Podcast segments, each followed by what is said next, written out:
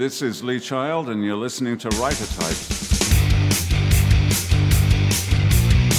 Hi there, this is Ian Rankin. This is Meg Gardner. I'm Alafair Burke. This is Lawrence Block. This is Rachel Halsey Hall.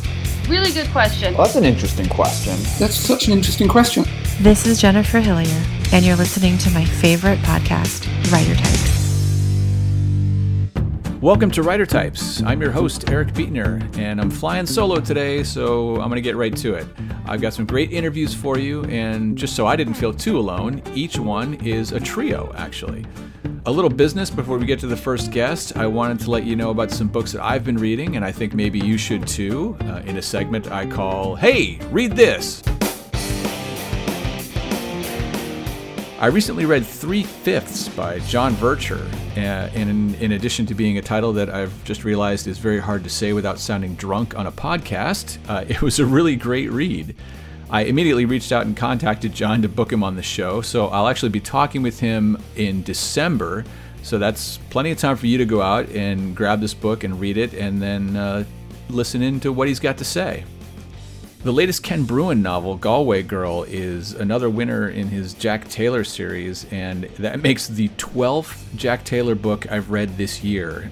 And yikes, that is a lot of Irish noir, but I have absolutely loved it. Uh, Ken is just one of my favorite authors, hands down. And now I'm fully caught up on the Jack Taylor series, so I'm feeling very accomplished with myself in two thousand nineteen. And I finally read an older book, uh, Brotherly Love by Pete Dexter from nineteen ninety-one, and holy hell, I loved this book. You know, I had known Dexter's name from books like Paris Trout, uh, The Paperboy, and God's Pocket, but I never actually read his stuff, and this book guarantees that I will be reading more of him and doing it very soon. I absolutely loved Brotherly Love.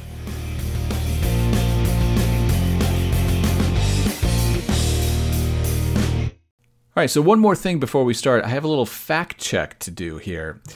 When we had Lee Child as a guest on the show last year, he had already begun writing Blue Moon, the latest Jack Reacher novel, which is just out now and is number one on the bestseller list. And he claimed that he never changes the first line of the book. Give it a listen here. I don't know what it is, a superstition for me. I never, ever, ever change the first line or the first paragraph. Can you tease what the first line of the next book's going to be for it? An exclusive here? The first line is, the city looked small on a map of America. It was just a tiny, polite dot next to a red thread-like road that ran across an otherwise empty inch of paper. So I was curious if that line really did stick, so I went and had a look, and... he's right. There were two words that were slightly different. In the book, it's a half inch instead of an inch, and it was near a road instead of next to. But I'm going to give him credit for that one since he was reciting that line from memory, which he had written a couple weeks before. He was not reading it in front of him. So you get credit for that, Lee Child. So uh, there you go. The superstition holds true. I am, I am impressed.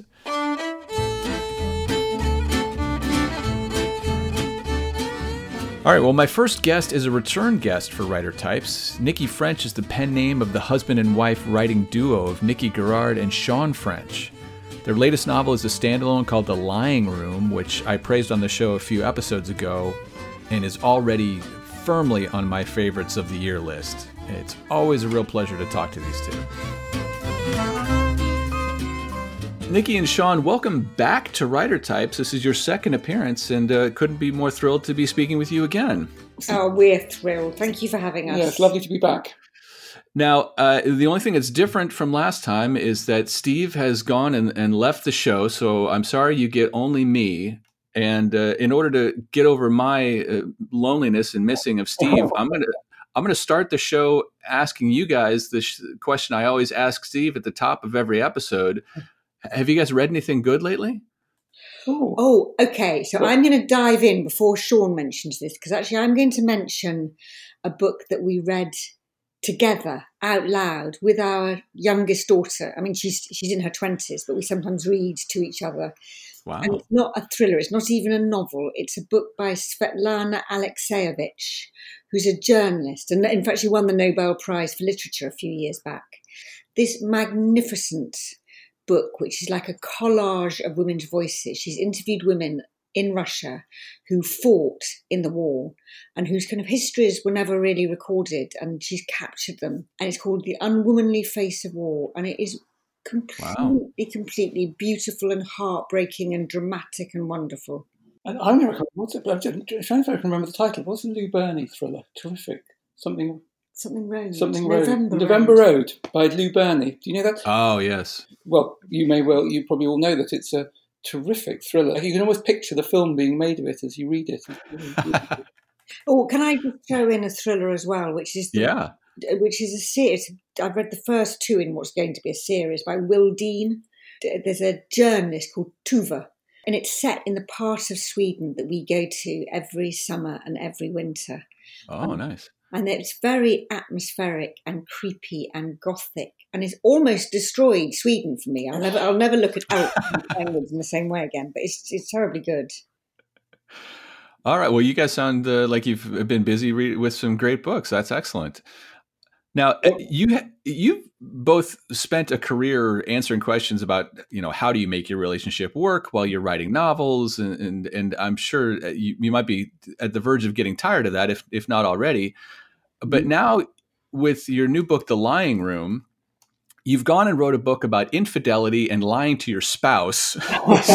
That is that, because actually we it, it kind of only really occurred to us about halfway through writing The Lying Room. One of the things that the novel is, apart from being what we hope is a kind of, you know, get you by your throat and heart thriller, it's a portrait of a marriage. It's a portrait of a long marriage and two people who've kind of known each other for many, many years and been and had children together. It's not, it's, and it's not entirely an advertisement for a long marriage. So no, it's not.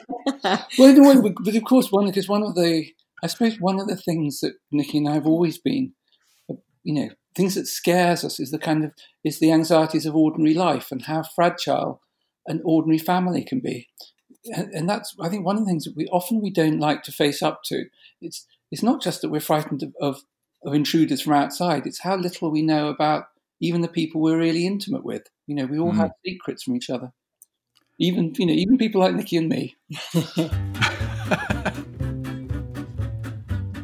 I absolutely adored this book in in a way that I almost didn't expect, because I'm a huge fan of your straight ahead uh, American style noir novels.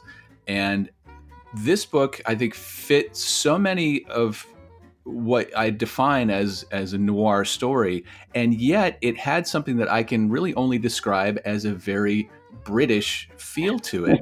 I mean, do, do, you, do you think it's fair to say that there's a, a slightly different style of noir story in the U K versus the U S? Well, can I say, for a start, I'm really glad that you say about noir, because we were interested in this classic noir structure, which, you know, obviously, every, you know, all your listeners are aware that one of the classic things of a noir is an ordinary person makes a bad decision. Exactly. At the beginning, and they make the wrong choice, and it just, they can never go back, and it sets off a chain of events that, you know, becomes more and more, you know, out of control. But we, yeah, so we envisaged it as this kind of cascade of kind of mini or not so many crises and forks in the road. Kind maybe of you endless... should say what the choice is. Maybe I should say what the choice is, yes, before saying what. So we have Neve, who's a middle-aged woman. She's a wife, a long-term wife. She's a mother of three children, and her daughter in particular is very troubled. She's an employee. She's a good employee. She's a good friend. She's a woman who juggles many things, and she's kind of made a life for her, which she mostly loves, but which in some ways kind of she's burdened by as well. Anyway, we see her on a typical weekday morning, kind of trying to kind of get the children's packed lunches together, clear up the kitchen, make them eat breakfast, send post them out of the door to school. And then when they've left, gets on her bike and cycled from her house in East London into the centre of London, opened the door of a flat. We realised she got an assignation to go and see her lover. She walks in, and this being a Nicci French novel, her lover is lying, murdered on the floor. And then she faces a decision. Should she do what she should clearly do, which is to call the police.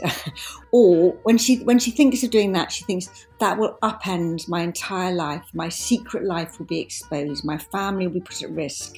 Everything I've worked so hard for will be endangered. And it was that particular moment of her looking at a body on the floor and not calling the police that made us want to write The Lying Room. And we and it, your, that question you have about it, the British noir, that's absolutely spot on, because we thought of her at endlessly making kind of decisions, often bad decisions, facing those choices, and being both a criminal and a detective of her own life. Right. And at the same time, we thought of her as juggling things like kind of friends, kind of coming round and not leaving, and cooking meals and feeding the guinea pig and all the things that kind of women do all over the world, kind of trying to kind of hold all these compartments of her life together. Well, yeah, it, it, there's a scene in this book that I, I have to say is probably the most tense dinner party scene that maybe I've ever read, but it's because it's both uh, Neve worried about her secret maybe tumbling out, but there's also this sort of undercurrent of, well, she's also trying to keep together a dinner party with friends, because it would be terrible if the dinner party went poorly and she would be embarrassed in front of all of her coworkers and friends. So, I mean, I, and I think that speaks to the, the sort of Britishness that, that I felt, which is, you know, it's it's not a very American, uh, you know, kind of down in the gutter sort of thing. But like you say, it's it's this wonderfully domestic story that I think uh, it became very relatable to, to me in in that way. Like you say, it's just she keeps digging a hole deeper for herself. I mean, you know, I mean, that's, it's lovely of you to say that's so much what we were going for. And we really wanted uh, to, to create as we something that was had all the ingredients of a thriller, and we really wanted to build up. We, we, we, I mean, it's basically written in this almost as consciously. There are only eight chapters in the book, and each one ends as a kind of series of cliffhangers, you know, as it kind of things get go from bad to worse all the way through. And yet we wanted it always to be in the world that we live in, of just, you know, you're worried about feeding the children and yeah, and making and dealing with friends and w- wondering whether they're when they're going to leave, and you know, making sure that the pet is fed, you know, all those all the details of everyday life, but making them making them scary. Now, were you? You say that you're you were influenced by if any uh, American style noir stories, or, or, or is there more of a tradition of this kind of story in, in the U K than most American readers are aware of? Well, that's really that's such an interesting question. I mean, I, th- I think there is a real tradition actually in a, in a, in America of these. I mean, I'm just, I'm just trying to think of the names of them. I mean, a classic example of Double Indemnity, which is just right. about selling insurance. You know, you sell insurance to a woman and it all goes wrong. Well, what's the, well, the is it what she called Elizabeth Saxe Holding, who did this great book that was the made called the, the Blank Wall, which is also just about a completely ordinary woman who gets involved, I think, with the with someone connected with her daughter. I suppose what we've done in this is it's saturated, exactly as you've said. It's in this is what London it's like London of twenty nineteen. You know, this is what it's like, a certain kind of middle class, slightly struggling life of middle aged people trying to get by.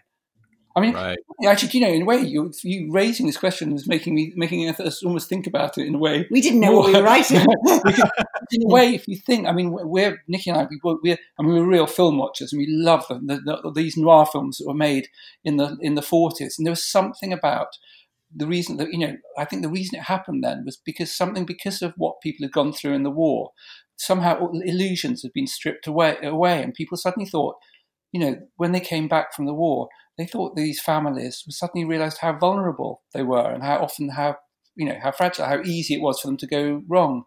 And maybe, you know, we're not in here in Britain, you know, in the middle of all our Brexit troubles. I think maybe, maybe there are, you know, there's just a feeling of vulnerability. Suddenly, we're not the safe country we thought we were. So, there, you know, yeah, lives seem suddenly precarious, and relationships seem precarious in a way perhaps they didn't before. Well, it, it's interesting that you, you mentioned the political turmoil. I mean, I we're going through a, a, a bit of an upheaval here in the States. I heard one of the things about that, yeah, even over here.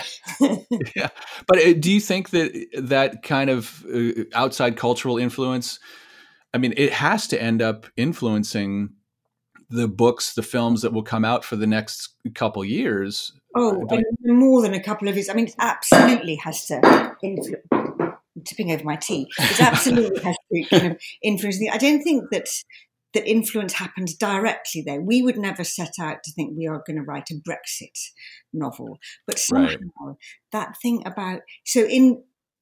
In the U K, as in the U S, I think, there's a sense that people feel betrayed by each other. Everyone is in a... St- and people feel offended by each other and people people feel misunderstood and angry. Mm. And that absolutely, not just with this novel, but with novels that we've written before, has come into the way that we're writing. That sense of how do you live a good life amid the kind of turbulent times that we're going through? Now, when you guys recently ended your long-running Frieda Klein series, did it suddenly energize you to jump into a, a new type of story like this? That's so interesting, because actually I think the answer to that is yes. We we felt really kind of bereaved, if you like, almost, when we said goodbye to Frieda. It was a kind of painful thing to let her go. On the other hand, it was incredibly...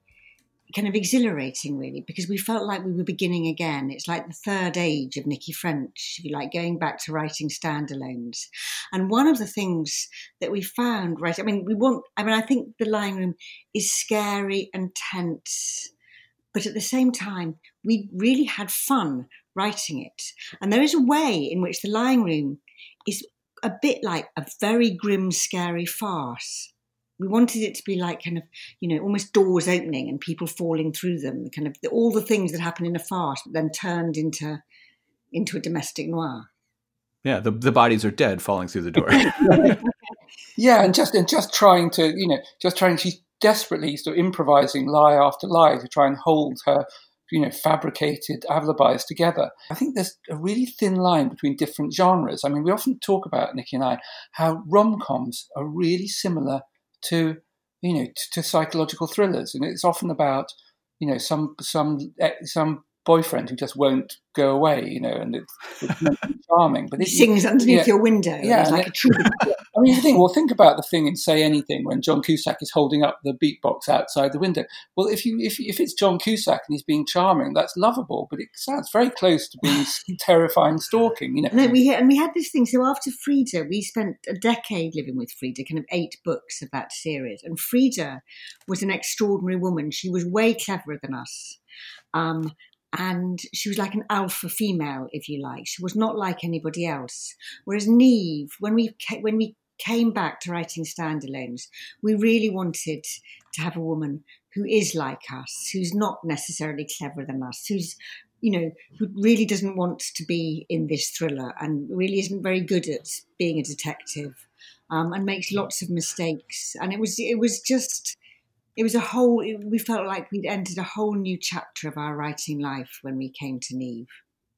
Well, now, we've talked about it before, how you guys do trading off of, of writing of, of scenes. And, mm-hmm. and when you were writing this story about this uh, less than perfect marriage, w- was there ever a moment where one of you would write something maybe a little too well and you'd have to kind of explain yourself? How do you know that? Well... Oh, this is, well, this is, well, this, trying to make us kind of this is almost like a, have a divorce. It's like an, a, a couples therapy we're about to do. Uh, well, you know, I think we're the, the kinds. Uh, we, I think we're definitely playing with the kinds of things we you go through in your marriage, where you know where you're taking, we may be taking each other for granted. You know, it almost comes from this. I think what maybe Sean is struggling to say is that it almost works the other way around. Is that I'm I think not, the Lying Room comes out of kind of in ongoing, enduring conversations we have about how to stay married well, how how to, how not to take each other for granted, how not to go stale on each other, and those conversations. And it's because it's hard, you know. Everyone who's married for a long, for any length of time knows it's hard to be married well. So it, it's more that it came from that. So I have to say, though, that when I look at something, well, the husband, so it's Neve and her husband Fletcher, and he, Fletcher's quite an irritating character. When rereading the book, when I see Fletcher's most irritating characteristics, he, he reminds me of me a bit, actually. No. But, that that, but that doesn't mean that Nicci wrote them, you know. I'm perfectly capable of writing about my, how irritating. to finish up, I, I am looking to see if I can get a, any advice from you guys on, on the chance that I happen to write a book in the future uh, about uh, a bad marriage or about infidelity. What should I say to my wife of nearly twenty years if I write something like this and she happens to read it? And, and any any advice for for keeping a marriage solid after you've written something like this?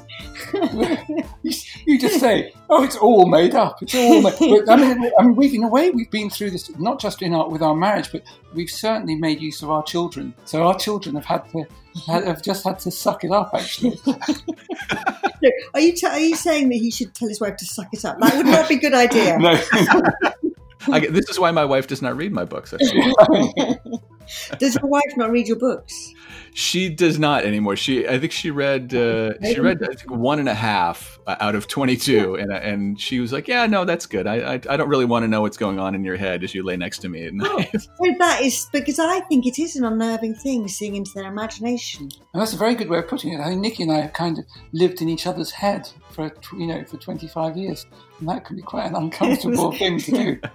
Well, as long as the result is a book as good as The Lying Room, then uh, I suggest you keep doing it. Well, that's well, extremely kind of you, Eric. Very Thanks nice. So it's been so nice talking to you. I absolutely love that she tipped over a cup of tea in the middle of that interview, and I, I had to leave that in. They, like their book, are so very British. All right, well, next on our Unpanel, we go from the British Isles to the island of Puerto Rico. Angel Luis Colon, another former guest of the show and someone I call a friend, has created and edited a new anthology to benefit the people of Puerto Rico, as well as highlight some new and established Latinx writers. And Angel is here with some of those writers to tell you all about the book. Hey, Angel Luis Colon here. Uh, big thanks to Writer Types for having me on to talk about my anthology. And it's not my writing, I just edited it. It's uh, Pa Que Tu Lo Sepas. This is uh, stories from the Latinx crime community uh, to benefit the people of Puerto Rico. I really hope you uh, enjoy hearing some of our writers explain why they wrote their stories and a little background on that. But it, this is a collection of Latinx fiction that is unapologetically Latinx, and it's for a good cause. It has been two years since Hurricane Maria utterly ravaged the island of Puerto Rico, but if you've been following the news, uh, the hurricane has left more than a lasting mark on the people over there. And we need to remember that at the end of the day, uh, they're Americans too. They're uh, people of my blood, and they, they deserve our support no matter what. So please check out what uh, what my fellow writers uh, have to tell you. They're brilliant folks. I'm telling you right now, if you want to get your socks knocked off with some fantastic fiction, please check out Pa Que Tu Lo Sepas. It is something I, I, I think I might be more proud of than anything I've ever done. So uh, I'll take it as a personal offense if you don't pick it up. But, hey, if you do, you're all right. Hi, this is Carmen Jaramillo, and I wrote Me Encanta Tu Nombre for Pa Que Tu Lo Sepas. My story is an exploration, from one perspective, of the difference between how one might feel as a Latinx person from the United States and how that same person might feel when they, as an estadounidense, are in the Latin American country their family came from. I wrote a character who is in such a position that his heritage is most often a privilege and comes easily as a mark of pride. I wanted to use this character to explore the feeling of becoming aware of the biases that come from that worldview and that experience, and then feeling like a fraud as those get more obvious. And although the perspective does reflect my own upbringing in a place of racial and class privilege and from being white Latinx, I'm hoping the story still has more general resonance, both in terms of confronting our own biases and blind spots, as well as the uncomfortable feeling of realizing that your conception of yourself might be very different from everyone else's idea of yourself. Hey, this is Alex Segura. I am the writer of the Anthony Award-nominated Pete Fernandez Miami Mysteries. Uh, I have a short story in Pa Que Tu Lo Sepas. The proceeds will go to benefit Puerto Rico, which, as we all know, has been ravaged by hurricanes and mismanagement and lots of other tragic stuff. My story is called The Red Zone, and uh, it's a fun little bit of football noir set in, uh, I guess, the further reaches of college football, not, not the... Uh, high octane Division One N C double A stuff, and it's it's about a Hispanic Q B who doesn't have many expectations of success, but gets corralled into becoming a key player on the team, and he faces a lot of unexpected backlash that he probably wouldn't face if he were your typical kind of blonde, blue-eyed, um, all-American star. So hope you check it out. Thanks. Hi, it's Sina Palayo. I wrote Boricua Obituary for Pa Que Tu Lo Sepas. My short story is a genre blend, a mystery and horror story blend, and it deals with ideas of family suffering and family guilt, and I wanted to explore this idea of wanting to return back to where you came from, which is an experience that many Puerto Ricans that came to the mainland in the nineteen fifties and nineteen sixties wanted. They came intending to always return to their island home, but as many people establish roots, they weren't able to. So I talk about that struggle of wanting to return back and aging, and what does it mean to protect the ones that you love? Well, two new releases you should have on your radar are Maxine Unleashes Doomsday by Nick Kolakowski and The Unknowing by Trey Barker. These are two very different books by two very talented guys, and I knew I wanted to talk with them both. So, you know, why not do it together? So first things first, uh, Nick Kolakowski, Trey Barker, thanks for being on the show. Do you guys know each other? We do not, unfortunately. I'm glad that we're having this meeting. Yeah, yeah. I don't think uh, a great many of the people I meet at conventions I don't remember because of Mister Daniels' fault. Um, but I'm pretty sure Nick and I have never met, no. No. Well, we all three uh, share a publisher in Down and Out Books, so I'm glad to get to talk to you guys. Uh, and yeah, that's cool. Both of you. Both of you have some new releases. Uh, Trey, I want to start with you. Uh, I want to talk about the Guns and Tacos project, which uh, you very uh, kindly invited me into. So just give us the, the rundown. What on earth do Guns and Tacos have to do with each other, and why did you think to put those two things together? Only one is delicious. Well, it's true. Yeah, it's true. Um, Michael Bracken and I do Guns and Tacos. We created it. We were at dinner together last year, and everybody has a slightly different version of how this happened. But at some point during the meal, we got to talking about tacos, and at another point during the meal, we were talking about guns. And somebody at that table uh, mentioned Guns and Tacos as a joke, and within twenty-four hours, we had the whole thing put together. And uh, Eric Campbell, the first look on his face was like, seriously, you guys are coming to me with this bullshit? And uh, after we got him s- sufficiently liquored up, he said, sure, why not, you know. Um, and it's been great fun. The, the gimmick of it is that there's a, a taco truck, which I, I love food trucks, always have, always will, that if you ask for the daily special and you have the cash then and there, you'll get whatever the daily special is, chalupas, tacos, whatever, and whatever gun they happen to have handy. So it's just, it's been a fun... fun, odd anthology to put together. Almost everybody I approached about it has been, you know, I'll say, hey, you want to come play in this particular world? And everybody, to a person, has been like, uh, yes? And now you, you mentioned you're, you're on the second uh, round of these. How many are in, in each season? Uh, the first season is six total. And then the second season, I believe, is also six. But Michael and I do a short novel uh, together. So it's five other writers. Now, Nick, let's talk about your new novel, because it is uh, particularly crazy. Yeah. It's future set, and it follows, you know, it's a trend that I feel like I'm seeing a lot among our contemporary crime writers to maybe think bigger, to think a little bit cross-genre.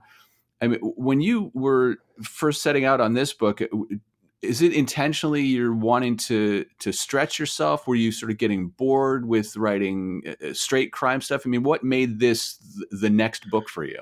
So it, it's an idea that I actually been playing with for, gosh, probably around five years or so. But I, I grew up with an intense love of RoboCop and The Road Warrior, mm-hmm. and all of these sort of dystopian visions that combined sci-fi with noir, with with all these other concepts. And I, I'd wanted to do one for a really long time. And Maxine gave me the opportunity to do so because it's it's a it's a heist novel that takes place in New York, probably around twenty forty or so. And basically this this girl, Maxine, and her uncle, Preacher, who is this infamous outlaw and thief, and a couple of other assorted characters um, plotting to to to rob this armored car convoy. And then, you know, when when we write these this when we write crime fiction, when we write noir novels, one of the great fun elements of it is setting up, you know, what the protagonist thinks is going to happen. But we all know that a plan is just a list of things that don't happen. Um, and I kind of wanted to take that to the extreme. Like, not only does the heist not go off in the way that any of these characters intend, but what they accidentally unleash ends up killing billions of people and so on. And that becomes, you know, obviously a much larger problem that everybody has to deal with.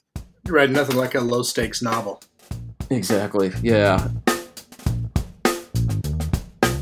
It's interesting because in both of these uh, projects that we've talked about already, there there's world building that goes on in very different scales. But I mean, do you guys think? I mean, Trey, you know, you're you're not building this post-apocalyptic world, but you, you as you outlined, like you've set rules of the world that goes on in Guns and Tacos, and then in, in your other novels, obviously you're writing fictional people, so you have to build a little bit of, of a world, even though it exists in a world that we're all familiar with. Do you think that it's still basically the same process at the end of the day? Uh, I think it is, because whatever the rules are for whatever the genre, they have to work internally. You know, I started off writing horror, and it, it doesn't matter how far afield you go in any particular world, the rules all have to work. So if Nick sets up rules A, B, C, and D all the way through the book, it's got to, the internal logic has to be there. So I think the process is the same, whether you're doing something very small stakes or you're something doing something huge stakes like Nick's new one. The audience will always stick with you as long as the internal rules are consistent. You can get, get completely wild, yeah. But as long as you have that internal consistency, they'll buy it. It's when you drift from it, no matter what you're doing, that they, yep. you know, you start getting irate Amazon reviews and so on. That's exactly right. Been down that road before. Yeah. And, you know, we, we talk about small stakes, and I just want to say, in in my day job, I get these people who... Oh, we should specify, Trey, that your day job is in law enforcement, uh, dealing with bad guys. Uh, so go ahead. You know, they call because they've had uh, uh, somebody trespassed on their land. And it's incredibly minor. It's incredibly small stakes, except to them, it's the biggest thing going on in the world at that moment. It reminds me a little bit of, I think it's that Mel Brooks quote about how tragedy is when I cut my finger and comedy is when you walk into like an open manhole or something like that. Yeah. Like when it's happening to you, it's always it's always massive. Exactly. And it's it's it's hard sometimes to step back and get that context. Yeah, yeah I would agree with well, that. Well, now, Trey, it, it, you also have a new full-length novel, The Unknowing, and I mean, from the description, if it seems like this is at least a little bit different uh, for you. It's it's a little bit, maybe a little bit less procedural, a little bit less based on uh, on your day job working in law enforcement. You know, weirdly, it's actually more procedural oh. because it is. It's a. I don't want to describe it. The the other novels, the Bearfield novels, were it's just, your own book. You don't know how to describe it. Yeah, yeah welcome to my life. Um, the the Bearfield novels were just caper novels. The Jay Salome novels are absolutely straight up police procedural. Everything happens within that world, within the world of the Zachary County Sheriff's Office. This new novel also has a sheriff's office, but this guy's kind of right on the line. So in some ways it's more procedural, but you're right. In some ways it's a little less procedural because he goes a little further afield. And it is different, way different for me stylistically. It's much more paced, much uh, more cerebral. Uh, I like to think of it as more James Burke than Jim Thompson. So now it's we talked a little bit about you know tr- mixing things up and uh, trying to break out of just your own potential for getting stale in your writing. Is that is that where the motivation came from to to switch things up stylistically? This one just felt. The the character and the situation felt different stylistically. That's part of how I do things. Some ideas just come to me, like the Guns and Tacos story in season one. That came to me almost fully formed. Thousand miles an hour, no stops, lots of guns, off we go. the new novel mm. just didn't feel like that. Yeah. And, and you have to stick to the voice that suits your particular story. I mean, I, I think that's a good quality for a writer to have, is the ability to be a little bit malleable and not try to force the wrong story into a, a voice that's not it. I mean, I I think for me, I know I definitely have started to outline stories and gotten to a certain point where I realized, like, you know what, I'm just not the writer for this story. Like, this would be a much better Megan Abbott book than than it would be an Eric Beetner book. Mm-hmm. Have you guys ever run across a story that you've sort of realized, oh, damn, I'm just not the guy? Yeah. I've always admired uh, locked room murder mysteries, like kind of the old school Agatha Christie style. Yeah. Um, I actually started to write one the other day as a, more of a short story than a novel. I, and I got about three thousand words in and realized that whatever outlining backslash research backslash kind of logistical process goes into creating even a relatively simple scenario is not a mind. It's certainly a mindset that I could adapt to, but it's not a mindset that I naturally have. And it's sort of the, this, this, this train of thought has, has sputtered at least temporarily to a stop. And I kind of have to step back and reevaluate my entire approach mm-hmm. to writing something along those lines. Cause I've, I've never done something like that before. Yep. That's exactly right. For me, it doesn't manifest as saying, oh, I'm not the writer for this. It usually manifests by saying, I'm not the writer for this right now.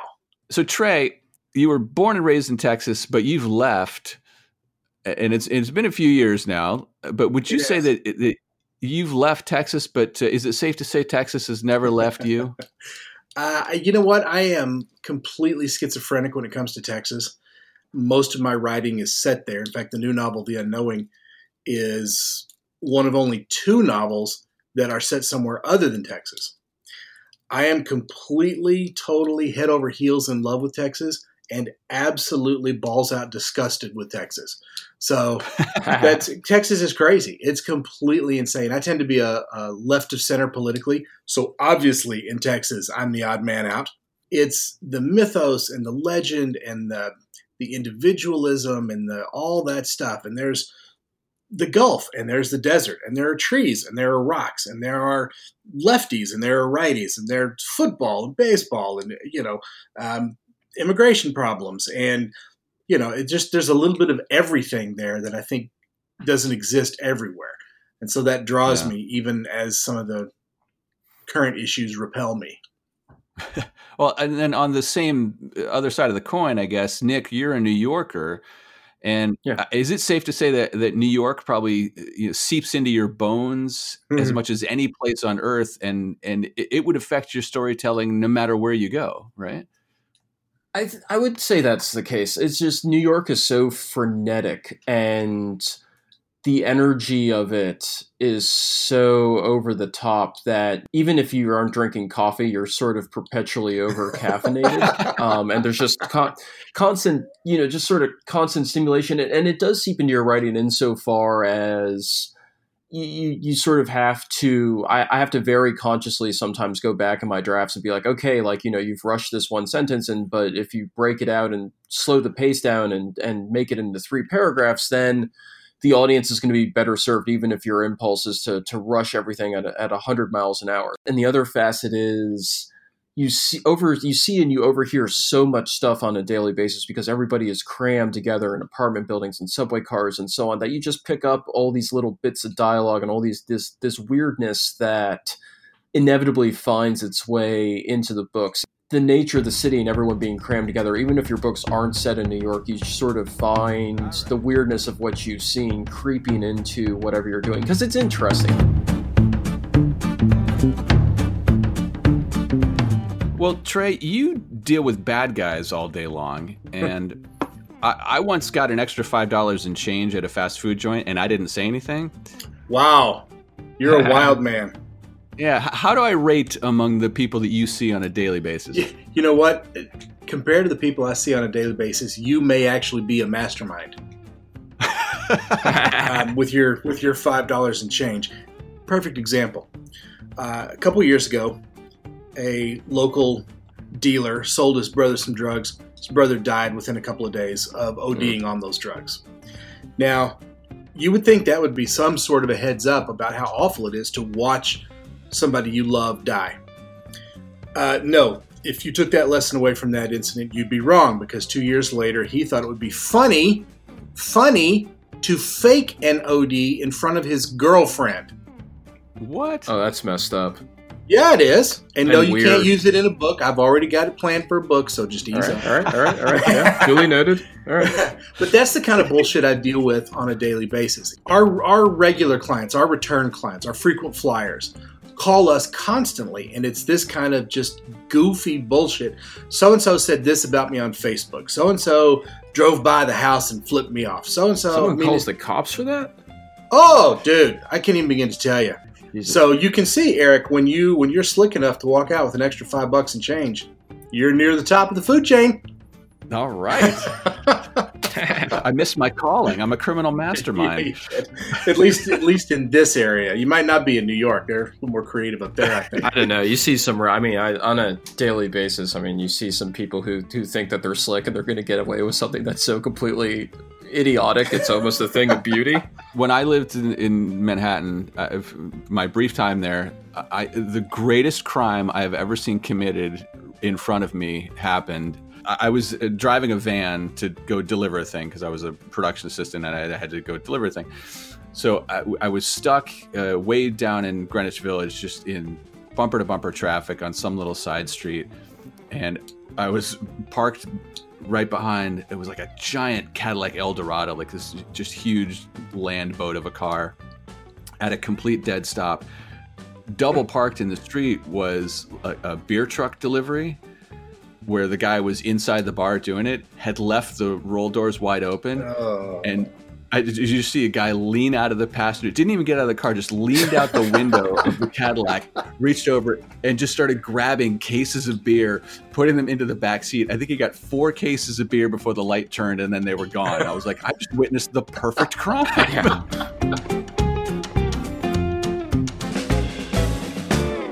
Yeah. Yeah.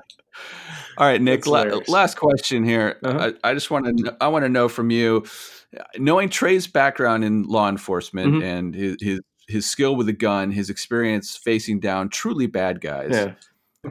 if all three of us were thrust into the world that you've created for, as Maxine Unleashes Doomsday, yeah. which of the two of us would you want by your side? Trey. I'm sorry, Eric. I'm, I'm really sorry. But it just, I mean, it's, it's, although Eric, I got to say, I mean, there's a lot of driving in Maxine. I mean, because it's, it's, it's the Road Warrior influence. There's a lot of that. And as an L A resident, I have to say, I mean, if you're spending ninety minutes a day in like intense L A traffic, I, I yeah. maybe I hand it to you too. Maybe, I mean, you know, you put, put in the middle of a post-apocalyptic highway where you got to steer around flaming cars and so on. I mean, that's just your daily commute. Yeah, I you know there there's a reason why uh, none of the Mad Max movies feature a Prius though. Right. Oh yeah, no, that's true too. Yeah, you gotta get that pickup when you're being pursued by like you know cannibal zombie whatever. It's from Beyond Hell. Well, there you go, another episode done. Hopefully, you kept track of all the new books that uh, you're gonna have to go out and buy after hearing about them. Now, starting next episode, I will be joined by a new special guest co-host every show, and I have some really great guests in store for you. Writer Types is produced and edited by me, Eric Beetner. If you like it, click on that subscribe button and maybe leave a review if you feel inspired. You can get updates and learn more about the featured authors on our Twitter page, at Writer Types. And hey, I write books too, which you can learn about over at eric beetner dot com. And I'll talk with you next time. Thanks for listening.